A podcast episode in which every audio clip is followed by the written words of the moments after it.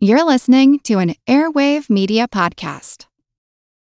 Without the ones like you, who work tirelessly to keep things running, everything would suddenly stop. Hospitals, factories, schools, and power plants, they all depend on you. No matter the weather, emergency, or time of day, you're the ones who get it done. At Grainger, we're here for you with professional grade industrial supplies. Count on real time product availability and fast delivery. Call clickgrainger.com or just stop by. Grainger for the ones who get it done.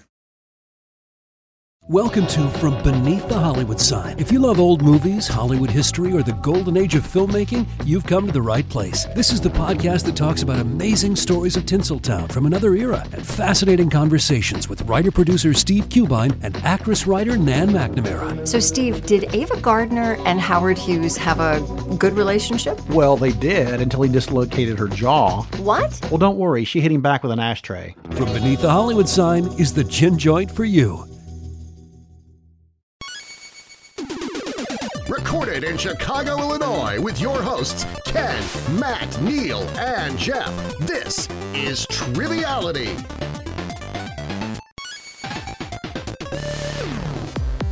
Hello and welcome to Triviality, the game where a lack of seriousness meets a little bit of knowledge. My name is Neal, and uh, sitting next to me in a blue shirt uh, and matching khakis to the khakis that I'm wearing is Jeff. How are you? I'm doing well. How That's are like you, his Neal? uniform. It is that is Jeff's uniform: khakis, a t-shirt, maybe a, a fleece, zip-up fleece. I think we're all kind of like cartoon characters where we we have our various uh, wardrobes. Yeah, a lot of people have told me I'm like the uh, the dancing baby from the internet. I'm just always in a diaper and nothing else. Yeah, I don't appreciate it, um, but I know, but it's hot, in especially here. when it's soiled.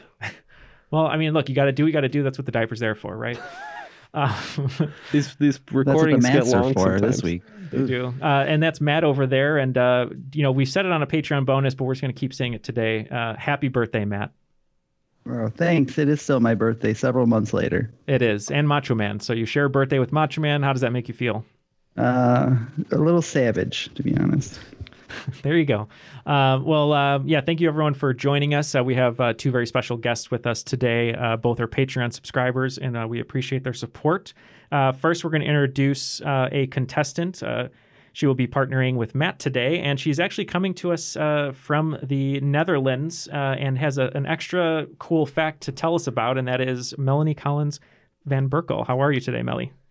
Hey, how's it going? Yeah, so um, I live in this small village called Zundert, which is the Geboorteplaats, or birthplace of Vincent van Gogh. Um, Wow. The church that his dad preached in is still standing, and the grave of his older brother is still there, who's also named Vincent. Oh, so that's not confusing for parents. Yeah, no. The George Foreman method. Yeah, Yeah, right. Uh, and uh, Melly, uh, you actually aren't originally from the Netherlands, is that right? No, I was born and bred in Texas and um, got out of there eh, probably about 2005 and then moved here in 2012. wonderful. Yeah. Well, thank you for joining us uh, and for playing today, and also for your Patreon support. Thanks for having me. I'm really excited. And we are too. And I love the uh, the Dalek uh, poster behind you that the listeners can't see, but uh, always appreciate a Doctor Who reference. Um, our special guest host today uh, is an Oakland Five uh, supporter on Patreon. We appreciate it, and uh, dare I say, might be wearing one of the top five shirts I've ever seen on Triviality, and that is Connal Wortmann. How's it going, Connal? I'm good, guys. Thank you for having me. I am wearing a lemon shirt today. And as I said earlier, I'm wearing it because I am always sour. All right, us too. Yeah, that's true. Yeah, Especially me. in here. All right, Please don't look that it up. only took four seconds.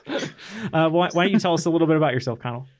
Uh, sure. I am uh, living in Los Angeles right now, uh, working as a graphic designer. And just to add fire to the terrible year that we've all had, I broke my arm in January and have just started to get the use of my right hand all the way back. Oh no, I hope you're okay. It was a freak dodgeball accident. You didn't dodge Uh, the wrench, did you? I yeah, it was it was actually the car, but um, self-inflicted dodgeball injury is the Gosh. category. Wow. Well, I think quarantine has been doing that to a lot of folks. Uh, I'm finally getting over my concussion. You are getting over your uh, your broken your broken hand, Uh, and everyone else is just broken spirits, I think, right yeah, here. yeah, my spirit is completely uh, shattered. There you go. Uh, well, uh, Connal, uh, thank you for joining us and also for hosting today. We're excited to uh, give you the keys to drive. Uh, but before we do that, of course, we have to listen to the rules. And I think because someone from the Netherlands is here, I think we know which one that's going to be. Yep. De regels van het spel zijn simpel. 20 vragen verdeeld over twee rondes, waarbij elke vraag 10 punten waard is. Halverwege is er een speciale swingronde, ontworpen door de host van deze week. Na deze rondes beginnen de spelers aan de finale, met de punten die ze hebben verdiend. En hebben ze de mogelijkheid om 0 tot 30 punten in te zetten op 5 gecategoriseerde vragen. Aan het eind van het spel wordt iemand benoemd tot the cream of the crop. The cream of the crop. Now, did you understand all of that, Melly? Got it perfectly. Okay. All right, good. Uh, well, uh, I think uh, Jeff and Ken, you're going to play, right? Yeah, that's right. All right. And uh, anything on a team name here today? Well, I have a great team name for me and Melly. What is that, Um, Matt? So, Melly, you know, in the birthplace of Van Gogh, and this is what I've been spending all my time on during quarantine, we're going to be Pokemon Van Gogh. So, uh, of course, we've been watching the Queen's Gambit lately. It's around that time when it uh, recently came out, not uh, two months from now. But uh, what do you what do you say? We're the King's Gambit. All right, I can get on board with that. All right. All right. Which I don't think is a chess move. No. I don't think so, but it should be. Um, so we have the King's Gambit versus Pokemon Van Gogh. I'm just going to be here for color commentary and hugs. Uh, and let's throw it to Connal to take it away. All right. Uh, so I do not have a name for this game, but here we go. Question one category is a little bit of you. Famous German Lou Bega is best known for his appreciation of women in Mambo Number Five. How many different women does he mention in the song? I, I can confirm this was a song Matt played on repeat uh, when it came out. Okay, I did a quick uh, tally here, and I think we've come to a answer. Okay. Um, so we were kind of going through some of the names. You know, I think maybe Sandra was in the sun. Somebody was all night long. I don't know, but we were kind of between eight and nine. And do you have kind of a strong inkling either way? Um, let's go with eight. Okay, we are gonna settle with eight. Okay, so we also got to eight from the chorus, but there is a, another part in the song where he mentions another group of uh, of ladies, um, and we counted four in that other part. Uh, so we're adding that together and getting twelve, assuming that we're counting you as one of the ladies. Otherwise, it's eleven. And I, I as the you, am a man. So, uh, but we're gonna say twelve, including you. Nine ladies. Lou Bega celebrates nine ladies. Their names are Angela, Pamela, Sandra, Rita, Monica, Erica, Tina, Mary, and Jessica. Hmm. I think in that chorus there's some repeats. Yeah. I wonder. I There know. I know there was a Bob the Builder version of Mambo Number Five, but I don't know if there were people's names in it. I don't know why I know that. I just know. there Wasn't he naming like girders? Probably. All right. Uh, question number two category You're not my real dad. Lyndon B. Johnson decided that dads were worth celebrating with a presidential decree, but which president signed the day into law? Okay, we have a uh, rough guess on this one. Okay. Um, so we talked about it. Um, and then Melly, you had you had a, a pretty strong inkling right away. Which which who did you think it was? I think I remember hearing about Nixon being the one to sign it into law because there was such a huge span in between when Mother's Day became a holiday and when Father's Day did. Yeah, and to brush a little bit of some of the some of the heat off them a little bit. Go go into Father's Day. So uh, we're saying we're saying Nixon. Yep, us too. we are just assuming it's the president that followed Johnson and saying Nixon. All right. Points for both teams. Tricky Dick is the correct answer. Richard Nixon loves dads. All right. Question three category Ratatouille. Fresh chef and restaurateur Joel Robuchon was named Chef of the Century by Gault Millau in 1989.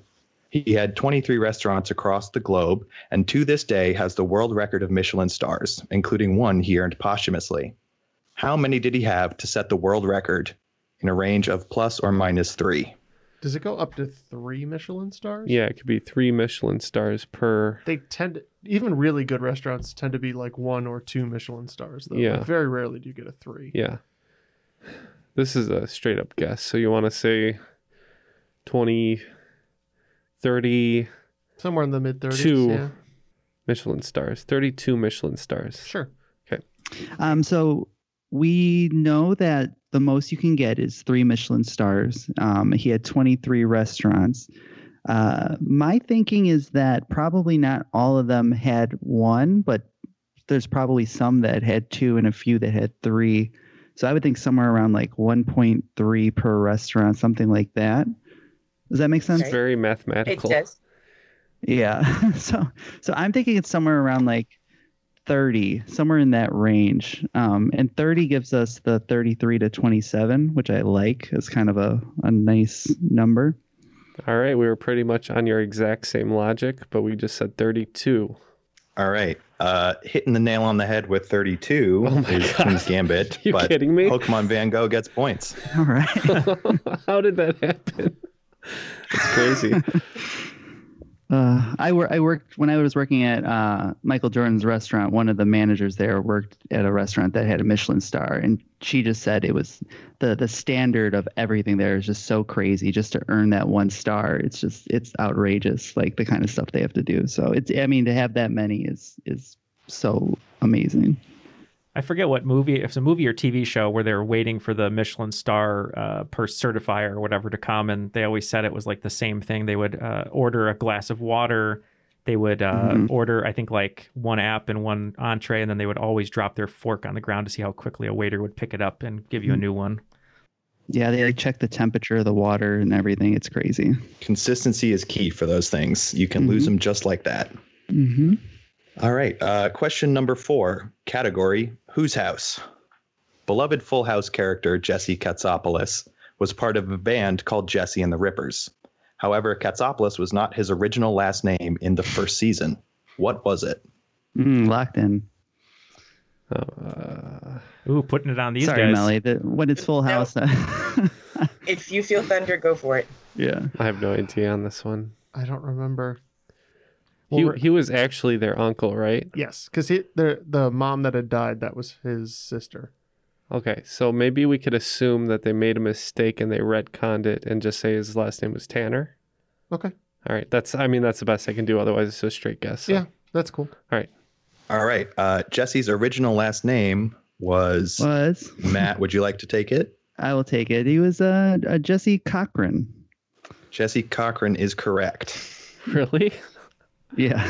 He was Jesse Cochran, and before that, he was Hermes Cochran, and that also got taken out. If the last name doesn't fit, you must acquit. You're telling me that the writer's room was like, all right, we have John Stamos, a gorgeous Greek actor. Let's name him Hermes after the Greek god. Why not? Just to, just so everyone knows he's Greek. Hermes Kostopoulos might be the most Greek name possible, though. Right behind uh, Feta Shawarma, but I digress. All right. Uh, question number five category is white lightning. When making moonshine, to test the purity of the alcohol, moonshiners light the brew on fire. What color would the fire be to denote its safety to drink? I've seen alcohol on fire before, and I think I know what color that flame is. Okay, we're electing. Wow. Same. I think we can do the same. Oh, All right. I'll let you take it away then, Melly. What is it? I, I believe it's blue. Yep, I think it's blue as well. Blue is the correct answer. It'd be cool if it was green, though, right? It'd be more magical. That, Uh, that tends to mean other stuff's gotten mixed in. Yeah. I thought Have you guys uh, ever, have you guys ever had a flaming drink? No. I haven't. No, Oh. have you? Oh yeah, I on, of course. I would make uh, flaming Dr Peppers back in the day, and you just you take a, a little bit of uh, amaretto and layer some uh, 150 proof, I think it has to be, alcohol on top. Let and it then, on and fire, then you drop it in a sprinkle the dust from some flaming Cheetos. yeah. Uh, it's good though. I mean, it tastes just like Dr Pepper after you drop it in the beer. It's weird. Hmm. Very good though. That is uh, a great endorsement by the uh, co-host that we call White Lightning here at Triviality. and that brings us to our first score update after five questions, which has the King's Gambit with 30 points and Pokemon Van Gogh with 40 points. Uh, jumping into question number six, the category is in memory of Alex Trebek. Uh, so I'm doing a spin on a classic Jeopardy before and after, where I'm going to give you the two quick plots of movies, and then you have to combine them for the before and after title. So here we go. Steve Carell and Dane Cook go to a family reunion where he falls in love with young rebel Judith. And at the end, they are serenaded with Always Look on the Bright Side of Life. All right, we're locked in. You guys are locked in. Okay. So uh, Melly did know that the last one is Life of Brian. So now we're trying to think of the Steve Carell and Dane Cook movie that would either lead into it or lead out of it. And uh, This is a very deep cut movie too. I think. it, I was like 40 year old virgin life of Brian, which is a different movie. Um, I, I mean, other than the 40 year old virgin, the one with him and Tina Fey. And um, he was in Evan Almighty, not Bruce Almighty. that's the one. Yeah. so we know that. yeah, I, I mean, date that night. doesn't help. Like, yeah, I, I seriously think it's something like Greek life or something like that. I, I remember Mm-hmm. there was a smattering of 2000s movies that were all Okay. about Greek life. Yeah. Okay. We can say then we'll lock in with Greek Life of Brian. Yeah, like I said, I'm pretty sure this is a fairly deep cut Steve Carell movie. Oft forgot because it wasn't that good. But uh, we're saying Dan in Real Life of Brian. All right. Points for uh, King's Gambit and offense to me because I love Dan in real life. Ooh. Sorry. So we got. I haven't seen it in a long time, to be fair. I just remember Steve Carell being depressed through the entire movie.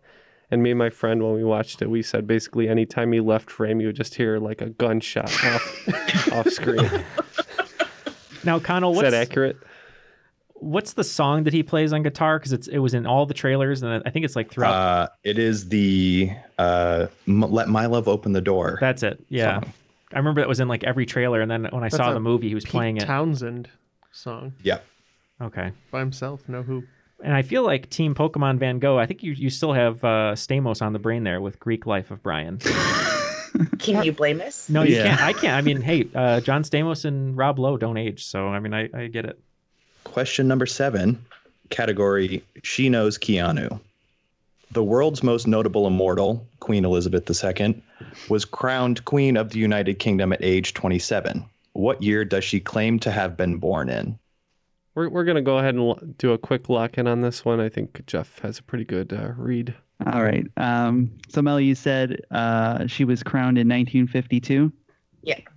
Okay. So then if you subtract 27, we get to 1925. Is that right? Did I do that right? Yeah, so, so she would be 25. Uh, she would be born in 1925. Okay. So we're locking in with 1925.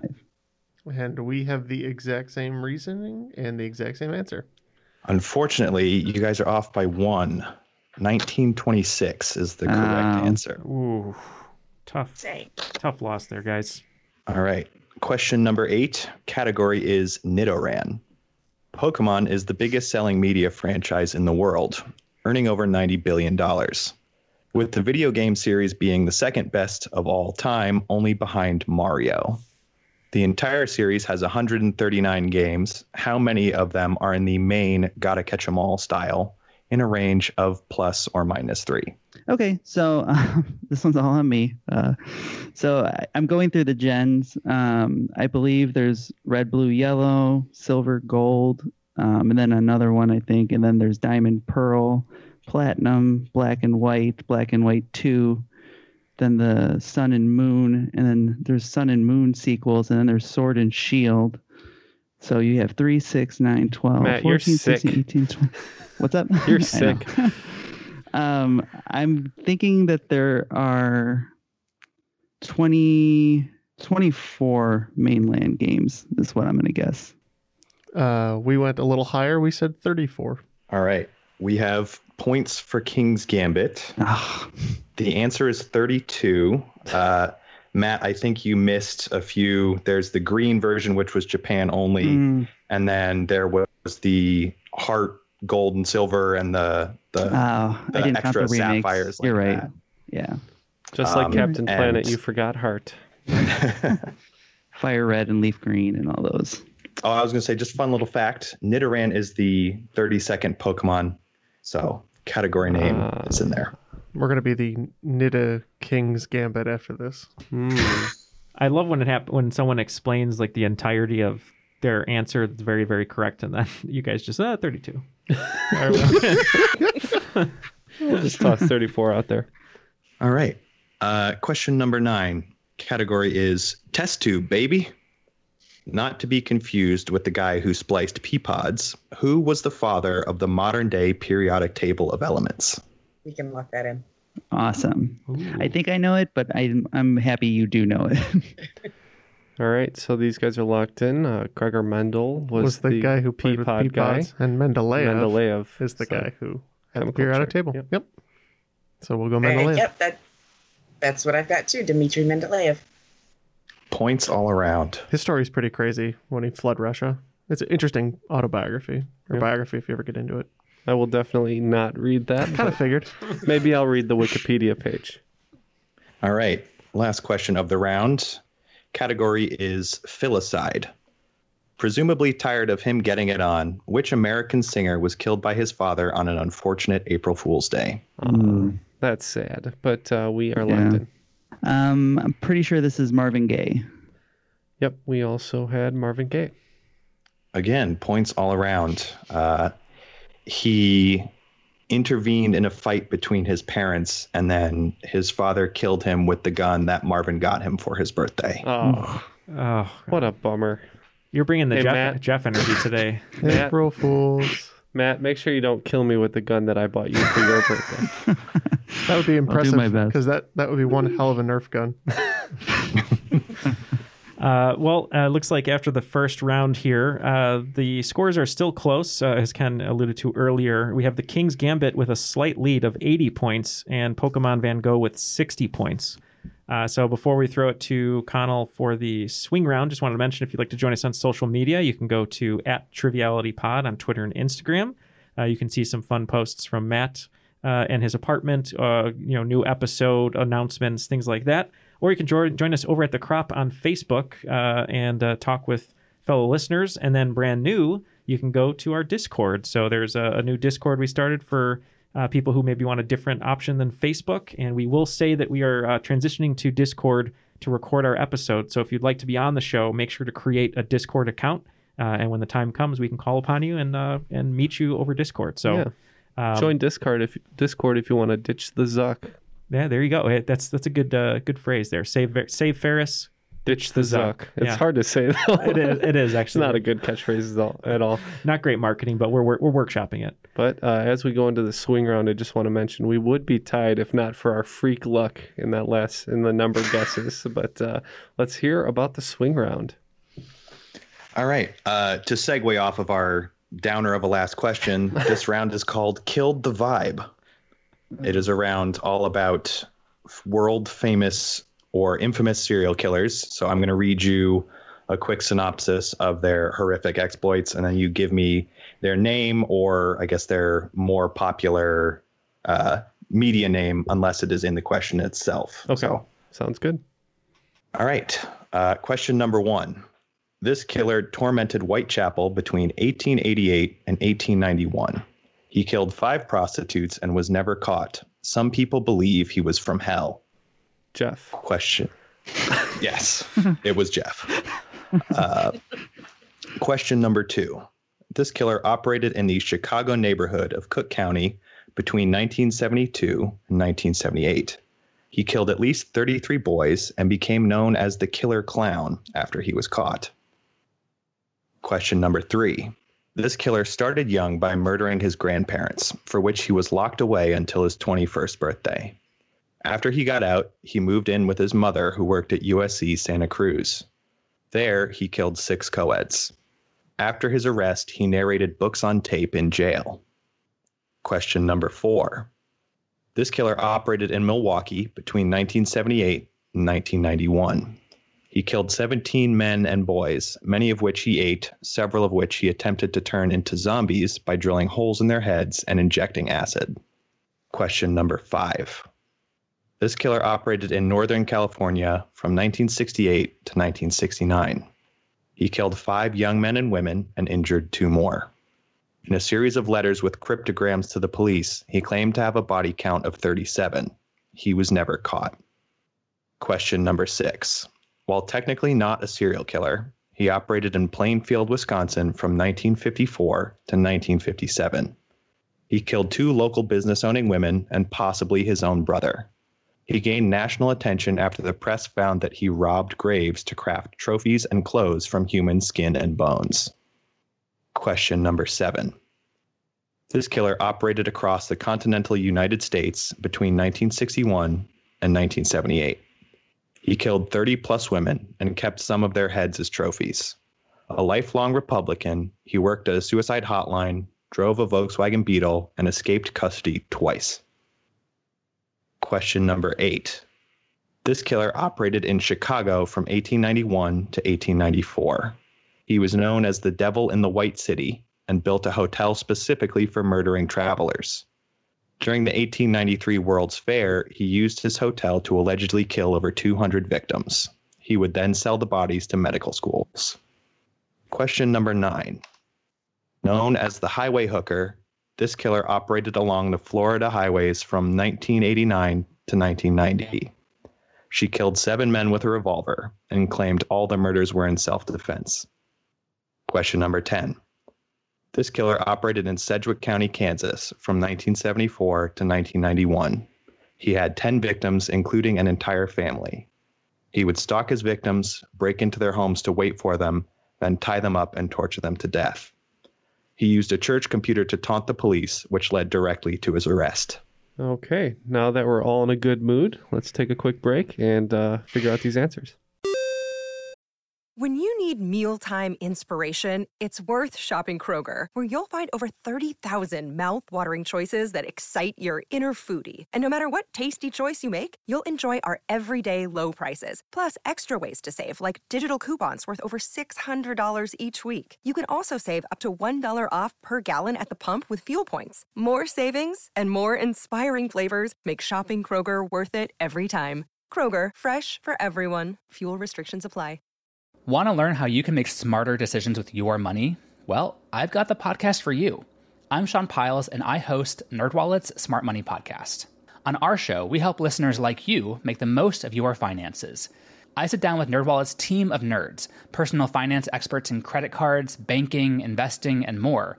We answer your real-world money questions and break down the latest personal finance news. The Nerds will give you the clarity you need by cutting through the clutter and misinformation in today's world of personal finance. We don't promote get rich quick schemes or hype unrealistic side hustles. Instead, we offer practical knowledge that you can apply in your everyday life. You'll learn about strategies to help you build your wealth, invest wisely, shop for financial products, and plan for major life events. And you'll walk away with the confidence you need to ensure that your money is always working as hard as you are. So turn to the nerds to answer your real world money questions and get insights that can help you make the smartest financial decisions for your life. Listen to NerdWallet's Smart Money Podcast wherever you get your podcasts. All right, we've all talked about serial killers for the last 10 minutes, and now I think we are ready to give our answers. All right. Uh, question number one This killer tormented Whitechapel between 1888 and 1891. He killed five prostitutes and was never caught. Uh, I heard that that was possibly me, although I don't think that's true. Um, there, I'm a fan of a, a show that ran, uh, I think it was a BBC show called Whitechapel, and that's all centered around Jack the Ripper. So we said Jack the Ripper. Mm-hmm. Also went with Jack the Ripper. Jack the Ripper is the correct answer. Question number two This killer operated in Chicago between 1972 and 1978. He killed at least 33 boys and became known as the Killer Clown after he was caught. And that is John Wayne Gacy Jr., also known as Pogo. And that's what we have as well, John Wayne Gacy. And that is correct. Question number three uh, This killer started by murdering his grandparents. After he got out of jail, he moved in with his mother, who worked at USC Santa Cruz, where he killed six co-eds. This was the toughest one for us, but I believe I was able to pull it because of Mindhunter, and I think this is Ed Kemper. Ah, you mentioning Mindhunter reassures me that we are correct then, because we also said uh, Kemper. Ed Kemper, or the co-ed killer, is correct, and he is a giant man at 6'9", 300 something pounds. It's very scary in the show, for sure. He is. Question number four. This killer operated in Milwaukee between 1978 and 1991. He killed 17 men and boys, many of which he ate. Several he attempted to turn into zombies. Um, yeah, unfortunately, as soon as you said Milwaukee and the years, um, we happen to know that that is the notorious reputation of Jeffrey Dahmer. So that's what we locked in with. Yeah, and I just got finished listening to a podcast um, about Jeffrey Dahmer. So we got that one as well. Yep, Jeffrey Dahmer is correct. Question number five. This killer operated in Northern California from 1968 to 1969. He killed five young men and women and injured two more. In a series of letters with cryptograms to the police, he claimed to have a body count of 37. And this is possibly uh, Drew Carey's brother. Um, if you've ever seen the movie Zodiac, so we're saying Zodiac Killer. I always thought it was Ted Cruz, but uh, yeah, Zodiac Killer. Ted Cruz, I mean, the Zodiac Killer is correct. uh, question number six. While technically not a serial killer, he operated in Plainfield, Wisconsin from 1904 to 1957. He killed two local business owning women and possibly his own brother. Um, given the years and the propensity to do very disgusting things with the deceased, uh, we guessed Ed Gein. And that's pretty much what we had. We c- couldn't think of any Midwest killers, but that one just popped up. Ed Gein is correct. And from his dark deeds, he captured the imagination of a lot of media. There's a lot of characters that are based off of him. Yeah, and if uh, if any of you uh, Is Hannibal partially based on some of Ed Gein? Uh, yeah, I mean, the Texas Chainsaw Massacre is like Ed Gein. You know, uh, a lot of the the horror villains are, but um, Hannibal might be a little bit. Yeah. Um, Buffalo Bill is Buffalo based Bill. off of him. Oh, that's right, was thinking Buffalo of, Bill, yeah. Uh, just shout out to uh, a friend of mine, um, uh, Chuck Parello. Uh, he did a, a movie with Steve Railsback uh, called Ed Gein. Uh, it's a, a fun independent movie um, if you want to check it out. Coolio. Uh, question number seven. This killer operated across the continental United States between 1961 and 1978. He killed 30 plus women and kept some of their heads as trophies. Yeah, this one we were a little less sure about, but uh, I think you said something about him working as a suicide hotline operator, and I think that was Ted Bundy. Oh. That yeah, we sense. we had no idea, so we actually just guessed Ed Gein for both of these, hoping that one was right. So we already we already used that bullet. Ted Bundy is the correct answer. He also had a yellow Volkswagen Beetle and was a Republican. So there you go. Correlation. Number Yeah. Volkswagen Beetle and Republican equals serial killer. Number eight, this killer operated in Chicago from 1891 to 1894. He was known as the Devil in the White City and built a hotel specifically for murdering travelers. Yeah. Um, probably the second most famous uh, Holmes of the late uh, 19th century. We said H. H. Holmes. And I believe Leonardo DiCaprio is still working on his mustache for this role. Yeah, which, which should come eventually, right? It's already been like a decade, so I'm hopefully it'll come at some point. And the role of the mustache. Both. Okay, so we also had H. H. Holmes. All right. Points all around. This is your favorite hotel, right, Jeff? he also he often summers there. Yeah, Yes. Jeff Jeff likes to call it his uh his little modest scare B and B, right? Yeah. Yeah. That's my favorite hotel. My favorite motel, of course, Bates. So His Oh. his home's away from home. You could do a home inspection show with the home inspector Holmes on Homes as Holmes. Now that should be a T-shirt right there. All right. Uh, question nine. Known as the highway hooker, this killer operated along the Florida highways from 1989 to 1990. She killed seven men with a revolver and claimed all the murders were in self defense. uh, we believe this is the monster who inspired uh, the film Monster. And we said Eileen Wuornos. Uh, we also said Eileen Wuornos. Indeed, it is Eileen Wuornos. Uh, number 10. This killer operated in Sedgwick County, Kansas from 1974 to 1991. He had 10 victims, including an entire family. He would stalk his victims, break into their homes to wait for them, and then tie them up and torture them to death. All right. Uh, this one is also text shorthand for bring the Kool Aid, but I believe this is the BTK killer. Oh, I thought BTK was Neal's favorite Korean boy band. Unbelievably, we guessed total ga- total guess on this one because we couldn't think of any more Midwestern killers, and said BTK. BTK or Dennis Rader, as his first name is unfortunately made, is correct. So good job, guys. You know, if I listened to that whole last question, I would have got it. I, I completely missed the entire part about tying them up, and we're like, who could that be? oh. Uh, bacon, taro, and kimchi sandwich. Now that's a night. Well, that's enough about serial killers, and I'm not just talking about Jeff voraciously eating his Froot Loops. Let's move on to the second round after the score update. Yes, thank you, Ken. Uh, well, it looks like Team King's Gambit uh, batted perfect in that round. You didn't have to point out how disgusting we are. Uh, so yes, you you got 50 points there, bringing your total to 130. And uh, Team Pokemon Van Gogh only missed one, uh, giving them 45 points and bringing their total to 105. All right. We're going to try and uh, lighten the mood a bit now. Jumping into question 11. Category is Bat Got Your Tongue? In 1945, the Chicago Cubs basked in the first World Series since the end of World War II, although the games didn't take place in a particularly exotic locale. What team did they play against? We can lock in. I'm not picking up on any of the uh, hints in this question. Are you? They didn't bask in any particularly what locale? It wasn't an exotic locale, he said. trying to think of maybe the opposite of exotic. Tigers? Detroit Tigers? Could be the Detroit Tigers. All right, let's go with uh, Detroit Tigers. God, I hate when you do that. Uh, yeah, it's the Detroit Tigers. It's an exotic animal. Joe Exotic. Exactly. Detroit Tigers is correct if you can believe that came out this year. Detroit Tigers is correct. All right. Uh, question number 12 Glove full of Vaseline. That was Neal's college Which- nickname. Uh, that was. You got to keep your hands soft for your wife. and his ev- and his eventual uh, media serial killer name. What is it? A glove full of Vaseline? Okay, I've been down that road once or twice. I have dry skin. That's all I'm saying. Yeah. Question 12. Which American classic was made into a Broadway play starring James Franco and Chris O'Dowd as two dusty bunny lovers? Catcher in the Rye is the one with Lenny, right? That's the one with Holden Caulfield. And Lenny, yeah? No?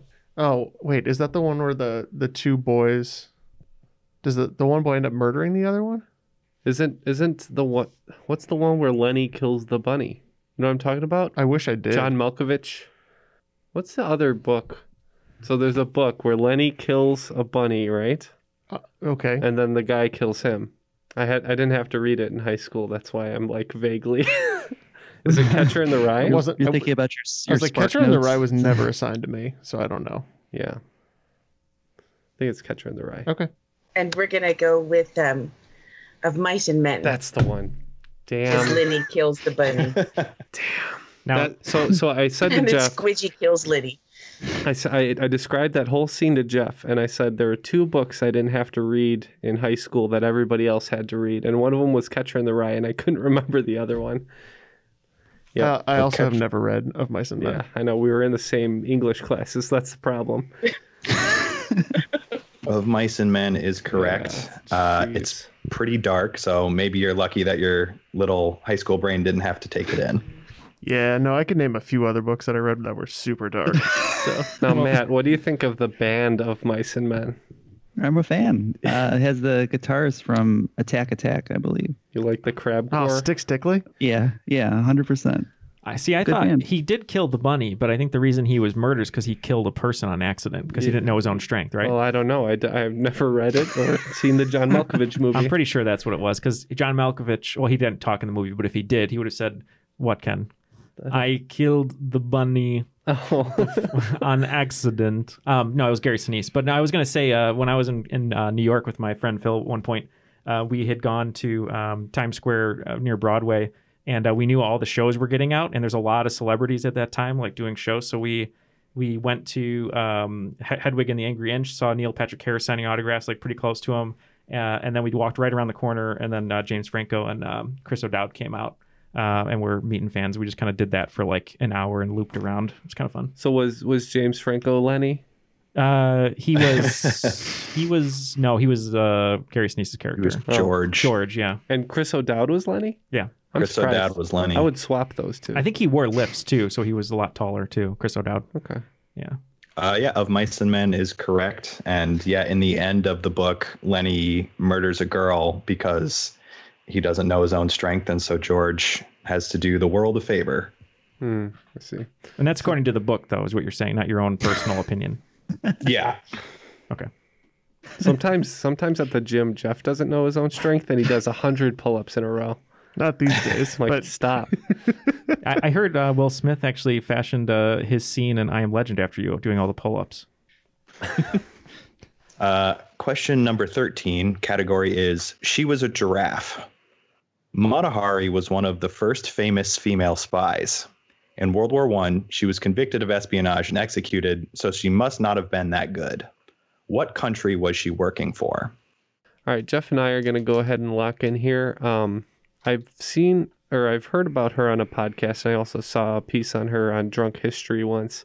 So I think it's a little bit twisty in that she was supposed to be spying for Germany on France, but France got a hold of her. So she was actually spying for France on Germany. So she was like a double spy, but she was ultimately put to death by the French because they needed a fall guy for something or something weird. So I think she was spying for France. Uh, yeah. What what uh, what did we talk about, Melanie? I think that's I- similar. We had France. Yeah, I believe I remember hearing that she was um, like a almost like Nina Simone did in World War II. She would be singing in the clubs and she would lure them in and kill them. Um, so she was working for France. Well, she was a nightclub dancer seductress, but she was working for Germany. Ah. So it sounds like your story details were pretty close on both ends.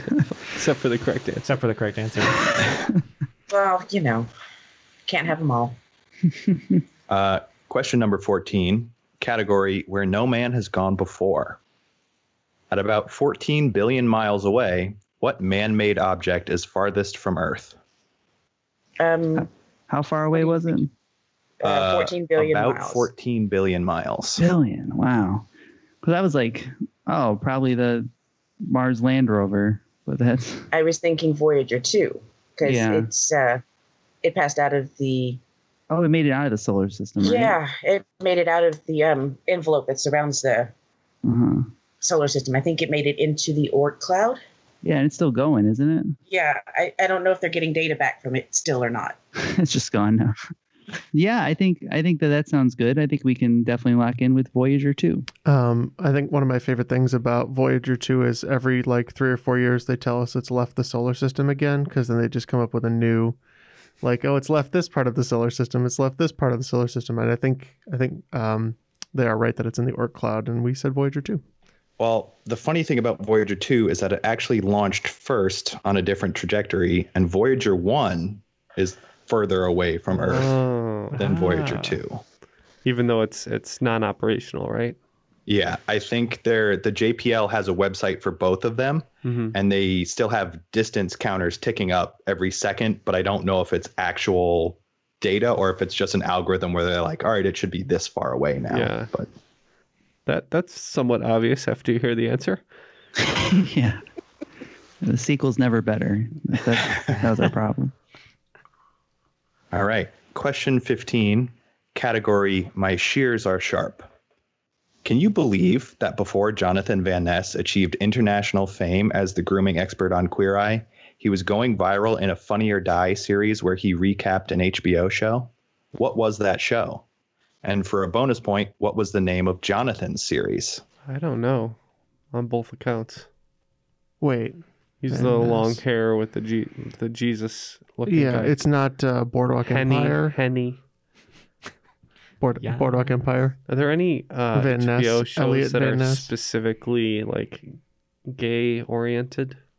so it wouldn't be it wouldn't be like Sex in the City old. That was HBO, wasn't it? Oh, it's totally that. it's totally that. So uh, we're gonna go ahead and lock in with Sex and the City. Where a lot of sex in the city occurred. Yeah. Yeah. Um, yeah, so at first they said Game of Thrones, but it had to be much earlier than that because Funny or Die peak was really that early to mid 2000s. Um, So, Melly, which shows do you think were big around that time? Well, of course, Sex in the City. Um, Mhm. On that, oof, that's about all I can think of. Yeah, Because I didn't wa- really watch HBO. Yeah, and it would make sense for him to do a show like that. So we said Sex, uh, Sex in the City, and we said uh, for the bonus point, uh, Mess in the City was a show. We don't know though. I can chime in, uh, Connal, if that's okay. Please do. So I, a couple teams had said it, I think, and when you hear it, it makes sense. But I believe it was for Game of Thrones, which Jeff forgot to mention until the end of their conversation, and I believe the name of it was Gay of Thrones. Oh, I That had is seen correct. that. I forgot about that. Wow. So everybody knows Funny or Die because of uh, Baby Landlord, whatever it was Mhm. actually called, and that was definitely its peak. But you know, it stuck around, and that's where Jonathan got his start. About that. I did a I didn't know. I did a short film that I put on game uh, not Game of Thrones uh, on Funny or Die uh, early on when it first started and it, when it first started if you put a short film on there people could rate it uh, good or bad and there was like a ticker and so it would be like if it was funny it would you know go to funny if it was bad it would go to die and I put a short up there and I remember the only two comments I got and it's kind of stuck a little bit towards funny was this is sick and why would you make this uh, and- I'll, and- I'll be requesting a screening later. Okay, Yeah. I'll show Yeah, you what later. was the title of that short film, please? Uh, it was um, family tree contraceptives. so, so there you go. I, ca- I'm surprised that I remembered it, but yes, that's what it was. Yeah. All right. So let's get Uh, that. let's get that needle far into the funny category. And uh, Matt, a little uh, since it is your birthday, a little callback. Uh, the the manager that we shared at the coffee establishment was was in that short film. Oh no! yeah. Sorry. Full chest tattoo on display. I'm sure. Yes. All right. Well, after five questions in the second round, uh, our scores are just incrementally larger. Uh, the King's Gambit with 140 and Pokemon Van Gogh with 125. Then we're going to jump into question 16. Category is Rosemary's Baby. Doom is the game that started the first person shooter craze back in 1993. And in September of this year, an internet user was able to get it to run on what drugstore health product? I think I remember this. All right, then this one's on you. Okay, we can we can lock in. So, you said contraceptives, but is it on a pregnancy test, like a computerized pregnancy test? Oh, that would be ridiculous. Or um, what Or else like you a- got? Diabetes. Yeah, I would say a, like a blood monitor. Yeah, like a blood sugar, blood glucose monitor. But when I think of that's more techie, you know. So when I think of a drugstore Yeah. product, I think it's a pregnancy test. Just using the computing power of the pregnancy That's test really to run it. Let's go with it. I've been using the BFG on a pregnancy test. Uh, locking in with pregnancy test. Pregnancy test is the correct answer. They got that tiny little digital screen, and there's very little positive space. It's all negative space except for the walls. So it's I think it's only positive feat. space 50% of the time. Now, you don't want to speed run it on a pregnancy test, is what you're saying. Gotcha. All right. Uh, question 17. Category is the greatest nation. In 1942, Private Wojtek joined the Polish army as they were evacuating the Eastern Front. After his unit merged with part of the British forces in Italy, he earned fame at the Battle of Monte Cassino for moving incredibly heavy boxes of ammunition with his bare hands. He retired at the rank of corporal and spent the rest of his days in Scotland. What was Corporal Wojtek? So the I, I'm listening to this question, and then the the actual question part comes, and I'm just completely thrown for a loop. Um, I actually know this though, so we can lock in. Is it a gorilla? I thought it was a man. the whole question, have and then he says, idea. "What was he?" World War II, so no, not not a machine. He said bare hands, so it has to be a some kind of animal with hands, right? so a gorilla. I've, I've never felt more lost. I don't in think a monkey life. could. A chimp? Could- not picking up more than a human, right? A chimp probably could. If he's doing your pull ups, he might be able to. A gorilla definitely could. A but ba- I a don't. baboon. A baboon could not lift more than a human, I think. Rip your face off, yes. I would say a gorilla, even though having a gorilla on the front lines little hazardous. I would love to tell you that I've heard dumber things that have been done in history, but All right, we're gonna say it's a gorilla. Uh, you're gonna be mad at yourself. So if he was in the U.S. Army, he would have the right to use his bare arms, but he's using his bare hands. Uh, it's a bear. Yep. Corporal Wojtek was a bear. He uh, saw some soldiers lifting ammunition boxes, and he was just like, "I'm gonna do what they're doing." And he picked up the ammo and got promoted. Did he have a first name, or was he just known as Wojtek? No, he was just known as Wojtek. So the Which soldiers means bear in rescued him Polish. from Iran, I think, as they were evacuating. And they fed him beer and cigarettes, and they were just like, "All right, he's a soldier now." Oh wow! Just one of the boys. Uh, uh, question 18 category is pharaohs. Camp, Because the Internet, and Awaken My Love are three albums from what multi talented artist? We're locked in. Yep. Ooh, in harmony too. Childish Gambino, Donald Glover. I was listening to Camp yesterday. uh, Childish Gambino. Childish Gambino is correct. Still love that album. Yes.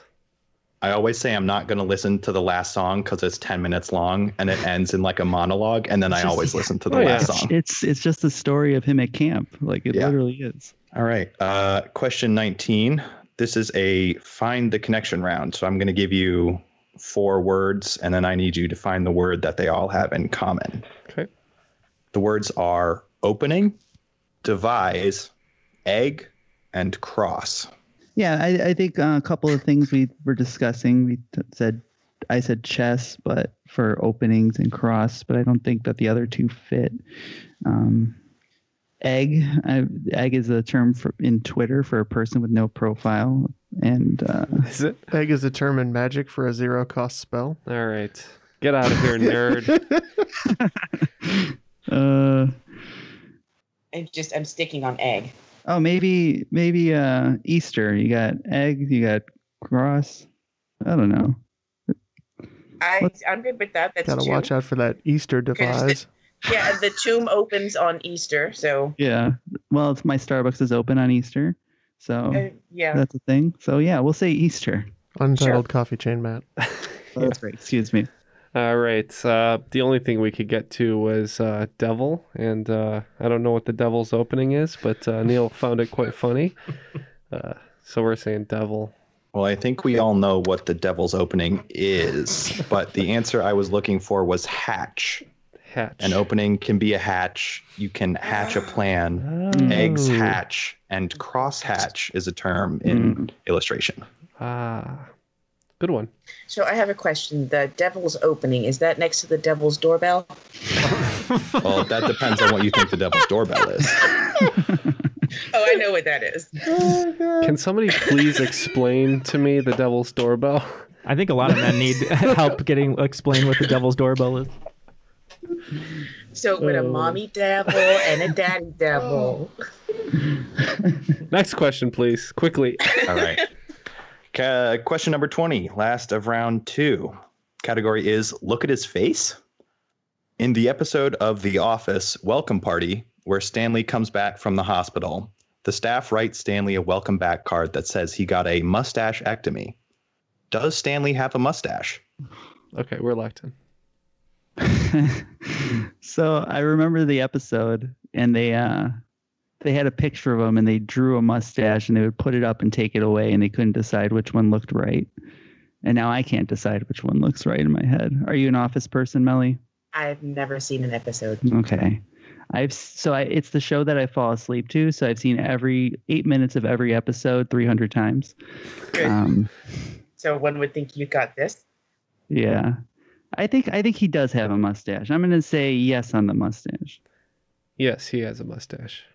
Yes, Stanley does have a mustache. after regulation, the scores are very, very close now, which is going to make the final round even more important. Uh, with 165 points are Pokemon Van Gogh, and with 170 points is the King's Gambit. Uh, Tight. Tight so, game. uh, Connal, what are those five categories that our players can wager on today? All right. Our final five categories are in the area of Magic the Gathering. Let's get out of here. Category one is forest. Category two is island. Category three is mountain. Category four is plain. And category five is swamp. Okay, the wagers are locked in, and both teams have decided to go for it, and all the points are on the board. I think 30 we would for like each to uh, question. revel in riches. That's a magic card. Oh, and we're just hoping that the uh, swamp question is about Shrek.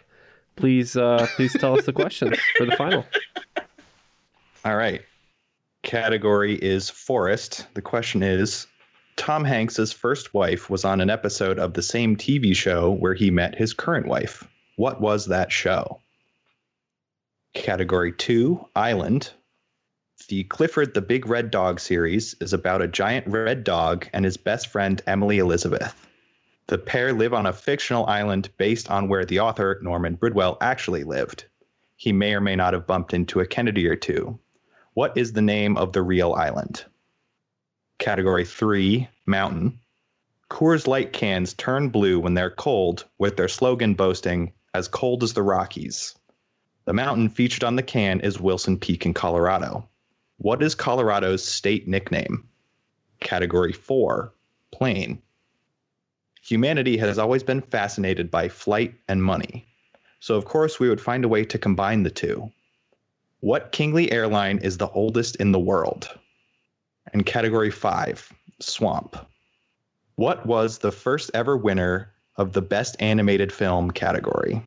All right. While uh, these players get a chance to discuss their answers, we'll be right back. But before I throw it to them, just want to say uh, thank you to Connal and Melly for being Patreon supporters. If you'd like to join them, you can go to patreon.com slash triviality podcast, where you can get over 30 hours of extra audio content, as well as some great perks like stickers, posters, and uh, curated boxes. So if you'd like to join them and uh, help support our show, uh, it's been so great uh, these past uh, six, seven months, uh, and it's been super helpful. So if you'd like to join them, you can go to patreon.com slash triviality podcast.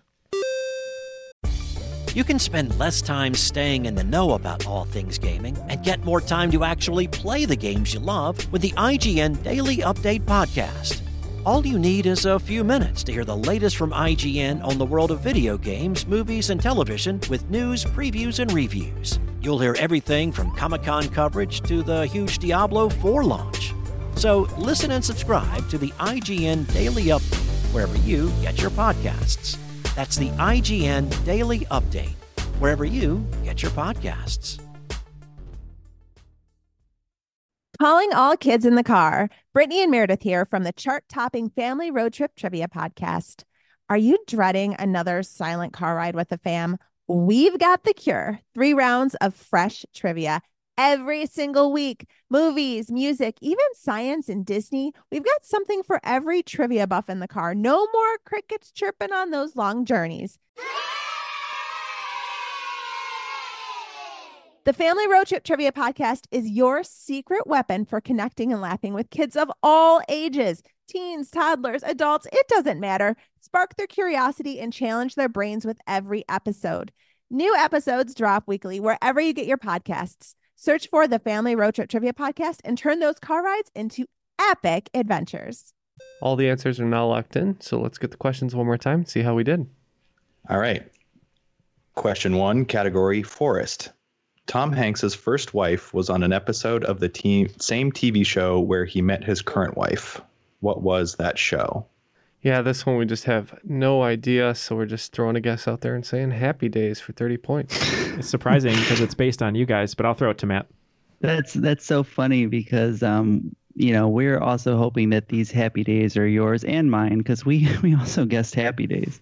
Oh, I was thinking uh, it would be about you and you and Ken, Jeff. I think it's bosom buddies. Bosom Buddies is the correct answer. Oh, man, I said bosom buddies. It was a show I had never heard of until writing this question. All right. Uh, question two category was Island. The Clifford the Big Red Dog series is about a giant red dog and his best friend Emily Elizabeth. The pair live on a fictional island based on where author Norman Bridwell actually lived. He may or may not have bumped into a Kennedy or two. What is the name of the real island? Okay, I believe we've previously established that uh, Clifford was red because of all the blood on his white fur from his victims, That's victims, right. That's right. Yeah. Jeff had an answer for this one. Yeah, uh, Kennedys are famously like a big Massachusetts family, and one of the places that wealthy Massachusetts people tend to go is uh, Martha's Vineyard. So that's what we guessed. Ah, and we decided to go with Cape Cod, which is not an island now that I think about it. Melly, you're right about that. Uh, so the answer is Martha's Vineyard, uh, Mhm. and it is my home. So I always try and include one Martha's Vineyard question in every quiz I write. That would have been very useful information 15 minutes ago. That's exactly why I didn't say anything.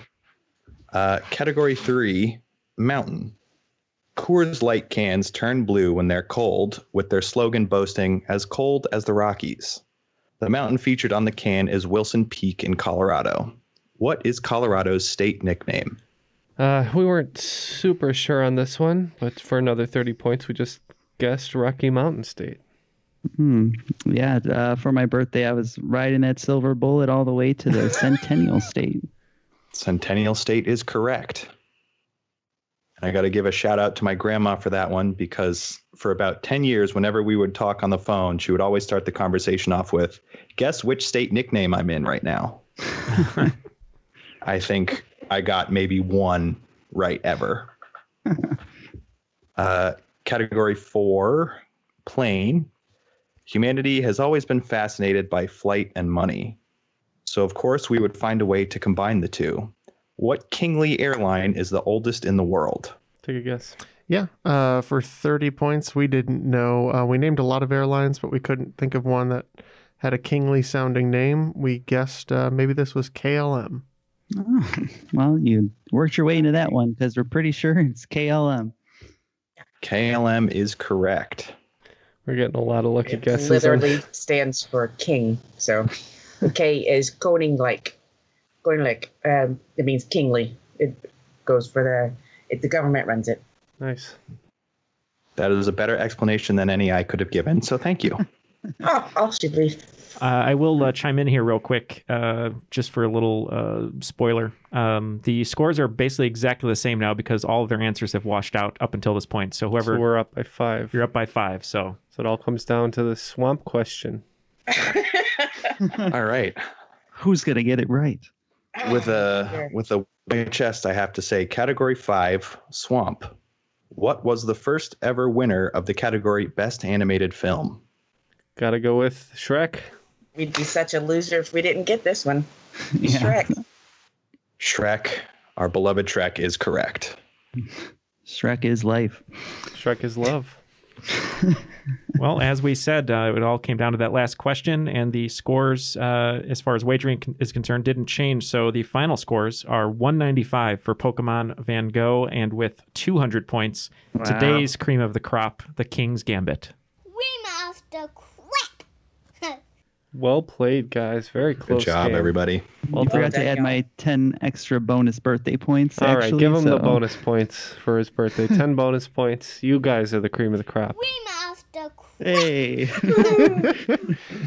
Yeah, well, uh, thank you, Matt, uh, for uh, sharing your birth with us uh, and giving giving those extra points. I could have gone without all the birth photos, though. Well, it's important that when you lose, you just keep asking for the points to change until you win. It's usually Yeah. how that works, right? Yeah. You know what? Let this not be a precedent, okay? Uh, well, thank you, uh, thank you guys uh, for that great game uh, that I got to uh, witness here. But uh, Melly, thank you very much for joining us, especially all the way from the Netherlands, uh, our home away from home. Uh, any last words uh, that you'd like to uh, shout out? Um, the only thing I can think of is mask up. Mask up, everybody stay safe. Yes, thank you for saying that and uh, for supporting us on Patreon as well. We appreciate it, uh, and for staying up late as well. Um, Oh, thanks for having me, y'all. Of course. uh, and uh, Connal, thank you very much for hosting this game. The questions were uh, really well written. Uh, we loved having you. Uh, Yeah, these are great. Uh, any last words from you? Uh, it's been a pleasure. I really appreciate you guys having me. I want to throw a few shout outs to the crop right now. Some guys took a look at my trivia Elliot, George, Louis, Matt, Nathan, and Steven. Um, I want to say thank you to my friends who played the game in my Millennium Friends group. And thank you to my girlfriend Jenny, who introduced me to this podcast before we started dating. So, Oh wow! Well, well, thank you to Jenny uh, for starting it all. So uh, we'll have to have her on very soon. Uh, well, yeah, we hope you heal up fast, uh, and thank you uh, all for joining us uh, for Connal, uh, Melly, Matt, Jeff, and Ken. My name is Neal, and that was Triviality.